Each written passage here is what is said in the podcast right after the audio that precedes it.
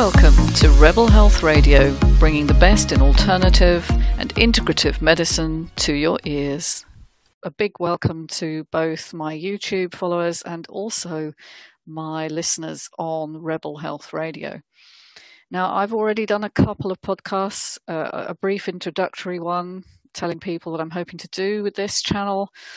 Um, I'm basically hoping to discuss all things related to holistic health, looking at the world from a very different mindset from the one we're being actually shown at the moment. And also going to interview some people involved in holistic health or integrative medicine. And I'm hoping also to review uh, both tools and books and webinars and anything that I think will be of interest to you. So I'm hoping to distill this information for you so that you know quality when you come across it so that you don't have to as we know social media is so vast these days finding really good shows or really good books or really good articles that actually inform you is very very difficult so that's my background as it happens. I'm a former scientific researcher.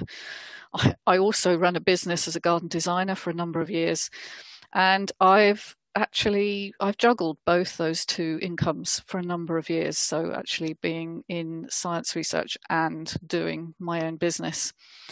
Uh, and this was all quite successful until my early 30s when life just kind of caved in.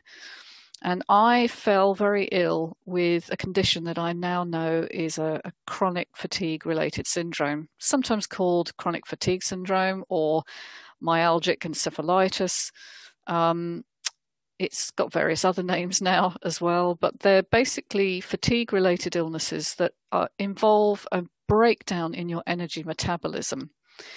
And it isn't like being tired. It's not just being tired. It's actually that you physically can barely function. You can't think, you can't eat properly because you can't digest. You can barely move, and you certainly don't have a social life. You're you're barely functioning. So some people end up struggling to work. Other people manage to carry on working, but you know they don't have a social life outside of work, and they're having to make up excuses as to why this is. So, chronic fatigue syndrome is one of the hidden illnesses. It's very interesting because it's totally linked, I think, to what we're seeing with long term COVID infections, which simply don't get better. They're very, very similar illnesses. Now, um, I'm going to tell a little bit about my story because I think it's interesting to note how I got to be doing what I'm now doing, which is not scientific research or garden design. So when I was in my early 30s and uh, struggling really to keep it all together, I had had a relationship breakdown, like many people do. My first long term relationship had finished um, about 18 months before, and I'd had to move out of my home and I'd have to leave my pets behind. And basically, life was very tough because I was having to actually earn enough money to keep myself going in private rented accommodation. So, well, initially I, I became someone's lodger. That was all I could afford. But eventually I got into private rented accommodation. But it was a real struggle. I was really having a hard time trying to keep myself going. And I went, as you do, to try and resolve that to conventional medicine, going to my GP in the first instance and was given a whole load of drugs. Um, I was given sleeping tablets. I was given uh, antispasmodics um, because I shook all the time. Um, things for uh, vestibular dysfunction because I was dizzy. Um, oh, I can't remember. Oh, amitriptyline to sort of calm anxiety. All sorts of things. I was pretty much rattling by that time. Uh, but my insomnia did not resolve, and I ended up one day in bed uh, it was mid morning. It was July, I remember, and I was listening to the world outside my window, and I was thinking, "Is my life over?" Quite honestly, because it just seemed everybody else was going about their normal business, and here I was in bed, and I couldn't bear to have the curtains open, and I could barely stand to listen. There was a pneumatic drill going on outside with some roadworks, and I remember thinking, I just can't bear that either. And what am I going to do? And um, it was a friend of mine who said to me, "Why don't you investigate alternative medicine? Because you've you've been down this, you know, pharmaceutical route and nothing's really improved." And obviously, very much against my former beliefs and everything I'd been trained in, because I'd been trained as a biochemist and a pharmacologist, I decided to go and investigate Chinese herbal medicine because I, I thought that acupuncture had quite a good reputation in scientific circles, so why not try it out? And I went to see somebody, and she spent a long time with me actually, and she looked at my tongue, which had never happened before.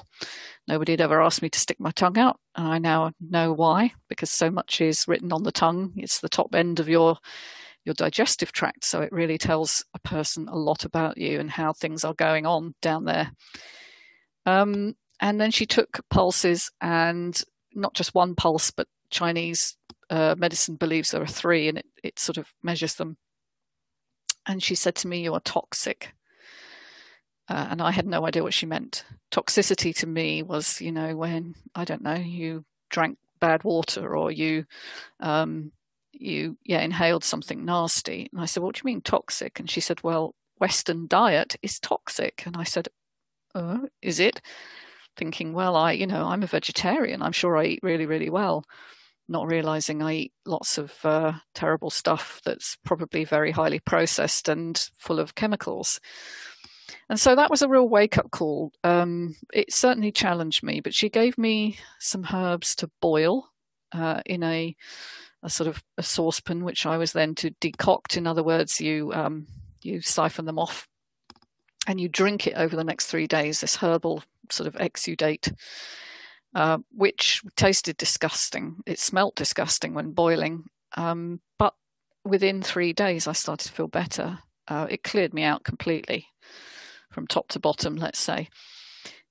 Um, and I had I had to think about what I was actually saying to people and what I was believing in my own mind about the value of alternative approaches, because this had worked where nothing else had. So that began my journey really, and I started to look into other fields of inquiry. I learnt to do something called emotional freedom technique, which is a form of sensory stimulation, um, which I've done quite a few videos on, where you tap on the body. It's sometimes also known simply as tapping, which was profound and again shocked me because how on earth can you explain why tapping on the body would change anything mentally or psychologically? But it does. And of course, I now have answers to that. And then I studied um, Reiki, which is a form of energy healing. Um, and again, uh, conventionally, you can't explain how that could possibly work.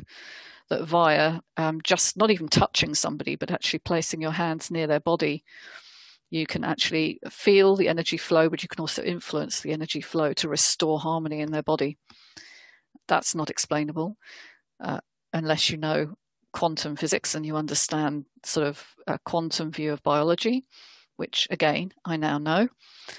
And finally, I I went and studied massage very much because I had been helped a lot by massage in my own recovery by actually being able to physically relax because I realized, in fact, that I was very highly stressed, that my normal was incredibly stressed, and that I had got so used to that I didn't really know.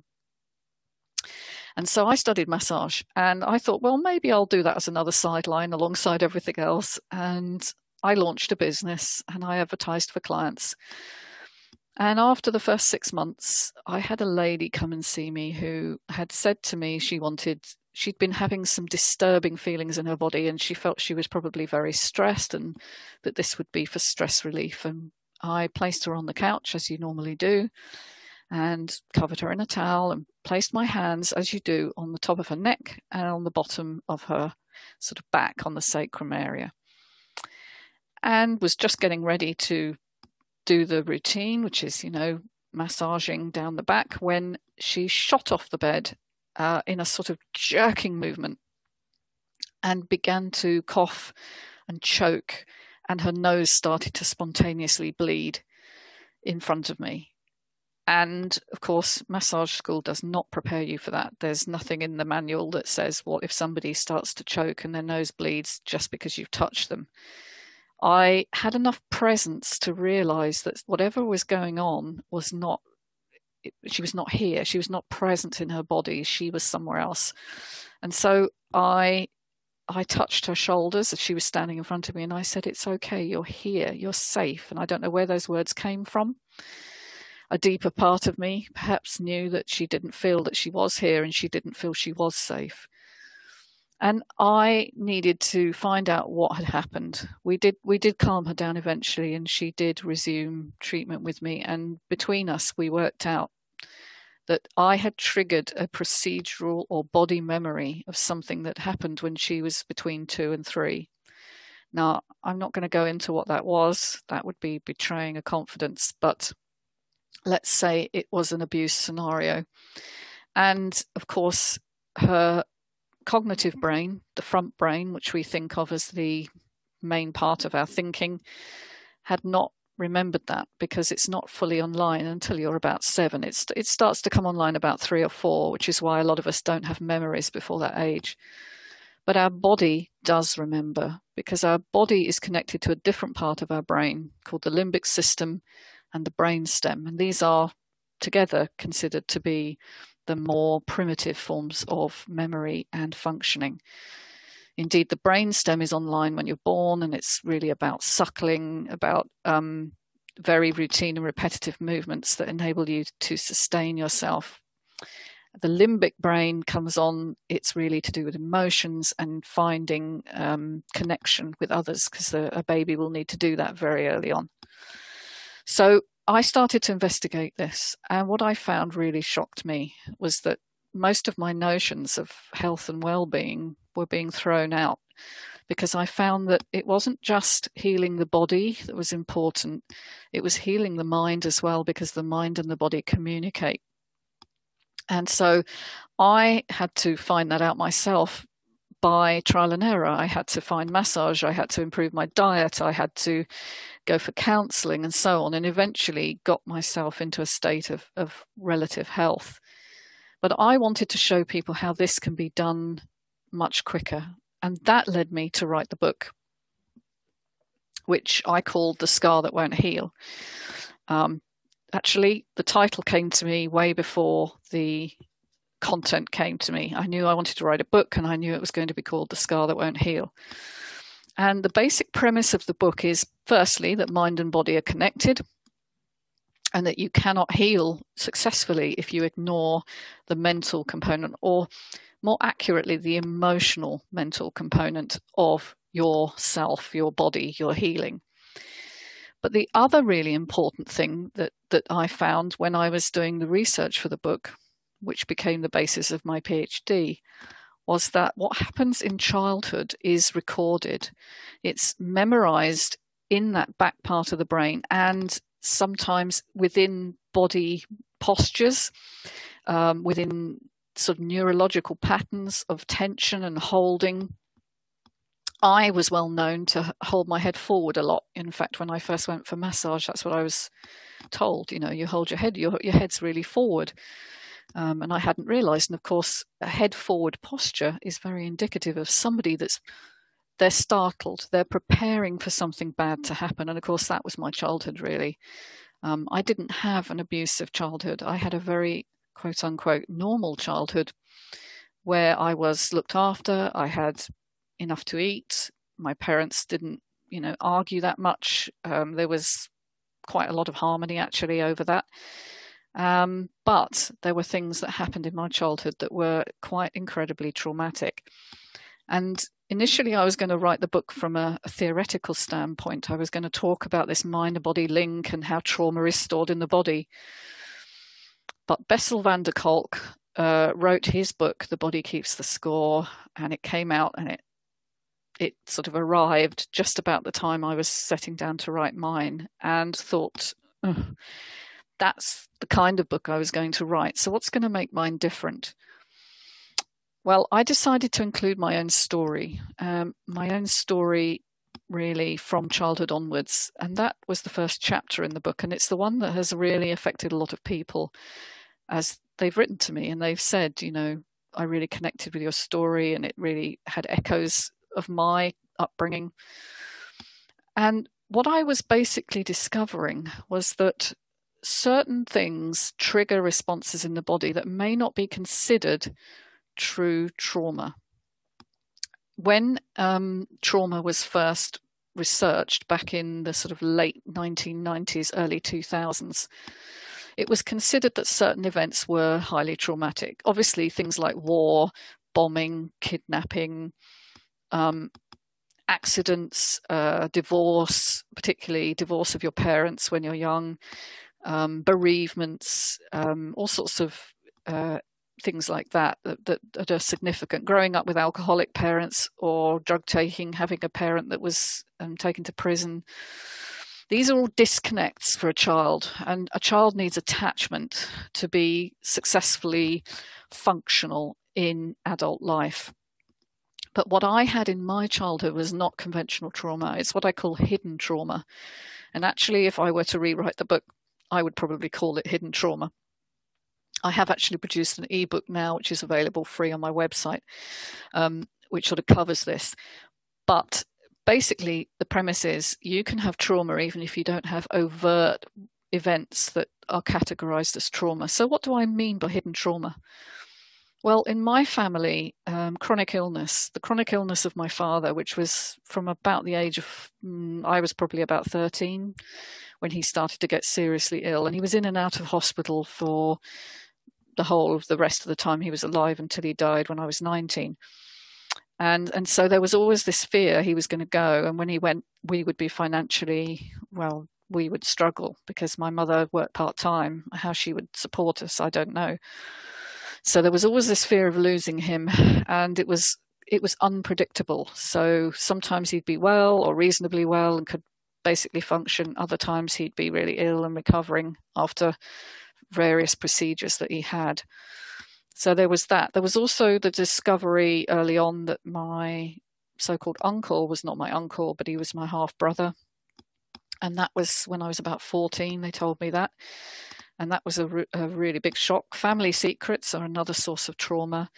Um, being wrong or different is another source of trauma for a child. And for me, that was kind of working out by the time I was 19, 20. Probably I knew before that I was gay and that I wasn't going to I saw get married and have children, which is what I knew my mother wanted obviously things are very different now. You can get married and have children, you can do whatever you want. But uh, back then, it was an either or situation, you know, and, and having to actually tell her was a very, very difficult uh, experience for me. And of course, my father had died by then. So the whole thing was full of shame, and shame is a very big driver of trauma, um, as I was to discover. So um, these experiences, which may be not what happened, but what didn't happen, or what should have happened that you needed but didn't get. So, whether that's understanding, support, unconditional love, they're all traumas too, and they're all recorded by the body. And and what happens is it records it as a message of stress, of of a hyper arousal or hypersensitivity to stress. And stress, as you may know, causes a great many modern diseases. It causes heart disease. It's linked to Alzheimer's, um, probably linked to autoimmune diseases and many, many others. Of course, chronic fatigue is another one of them. Um, I haven't met anyone yet who's got chronic fatigue who doesn't have some form of chronic stress in their life. So it sets up a pattern physiologically of more breakdown than repair. And it makes us ironically hypersensitive to more stress. So we tend to live high high stress lives. You know we're very overgiving um, workaholics and and we tend to put ourselves in the face of stress as a normal. We don't understand that it's not very good for us and we kind of seek it because this is what our nervous system has adapted to. So i wrote the book and not really expecting much to happen because I self published. I'm an unknown. Nobody knows me. I'm not famous. I don't have famous friends. I asked somebody who was a bit more famous than me, who'd written a book on trauma, and I'm not going to name names, to write the uh, sort of foreword. Um, but she declined. And she said in her reply to me that she didn't believe that what I'd had was trauma because she'd had proper abuse trauma in her childhood. And so I was writing a book that kind of uh, didn't make sense to her and she didn't want to put her name to it. Um, so I, I thankfully found someone else who was willing to write the foreword, and that turned out to be Elaine Wilkins, who uh, runs the Chrysalis Effect, who are an organisation dealing with um, CFS and ME recovery. Um, I got the book out, and I got I started to get people writing to me, people emailing, um, saying amazing things about the book. And I'm so glad I wrote it because it really is an important message that everybody needs to understand is that if you've come through a childhood, you're likely to have some form of trauma. Now, not all of that means you're going to fall chronically ill because it depends on the amount of support you have in your adult life and how you've metabolized your trauma. You know, have you made meaning of it that mm, that happened then, but I'm fine now? Or do you subtly undermine yourself by believing yourself um, dysfunctional, wrong, bad, other. These are the messages I absorbed when I was young that I'm somehow wrong and bad in some way because I couldn't cure my father, I couldn't help him, and I was probably gay, but I couldn't deal with that. And I wasn't going to give my mother grandchildren, which is what she wanted, and uh, therefore I was bad there. And so I had this subtle message of being wrong. And these things do have a physiological output, as I've said. So most people have it uh, to some degree. And those are the kinds of people that I now work with. So, what this experience has taught me is well, first of all, I've totally changed my life. You know, I'm not saying i per- I'm perfect and I've fixed everything, but I am now working as a therapist who works somatically. In other words, I work through the body to help other people resolve these unresolved emotional traumas, usually from childhood, but then sometimes triggered in adulthood and and the big trigger for me of course was uh, having my relationship breakdown. But it could be it could be a viral illness it could be an accident it could be um, redundancy and as well as bereavement and divorce. These are common triggers. And and what happens then is uh, so a person will start to show symptoms and these symptoms develop gradually over time. So they tend to start with little things allergies, um, sometimes gut issues. Then they'll go deeper and start to develop more significant problems. And what what I'm doing now is, apart from obviously talking about this and helping to educate people, I'm running a, a, a, clinic where I help people come to terms with their emotional imprints and resolve them through the body somatically. So if I use just the thinking brain to tell you, you know, stop thinking that, don't feel bad about yourself. Well, you know, it's nice to hear, but it doesn't change the way you feel. If, however, I ask you to track that in your body, you know, when I say to you, I feel shameful, where do you feel that? Where do you feel that in your body? And most people will be able to isolate a feeling and we can then track that feeling and then we can help resolve it with a number of different tools which change the neurological, in other words, the nerve pathways that are causing that symptom in the body or that feeling in the body. And when we do that, when we start to track it in a sen- in a, a situation of groundedness and connection with another person, me, um, we bring the front brain online which is your context generator, it's your analytical reasoning brain. And so we start to integrate the front and the back brains properly with a new message of safety, and that's what we do. And um, basically, I'm going to record some sessions with people um, to show you what happens within a session because I think it's really important that people know that this solution is out there, that you don't need to suffer pain, fatigue, or anxiety because these are all major symptoms of these unresolved emotions within you an, an emotion of threat and that's what I'm going to be doing. So, my podcast is really um, going to involve education, um, information, because I think the more information we have about tools for resolution, the sooner we're going to get ourselves healed. And when we heal ourselves, we heal the people around us and we heal our world. And right now, we're in the midst of a, a very difficult situation in 2021. So I'm looking forward to bringing a message of hope out there, and I look forward to spreading this with you.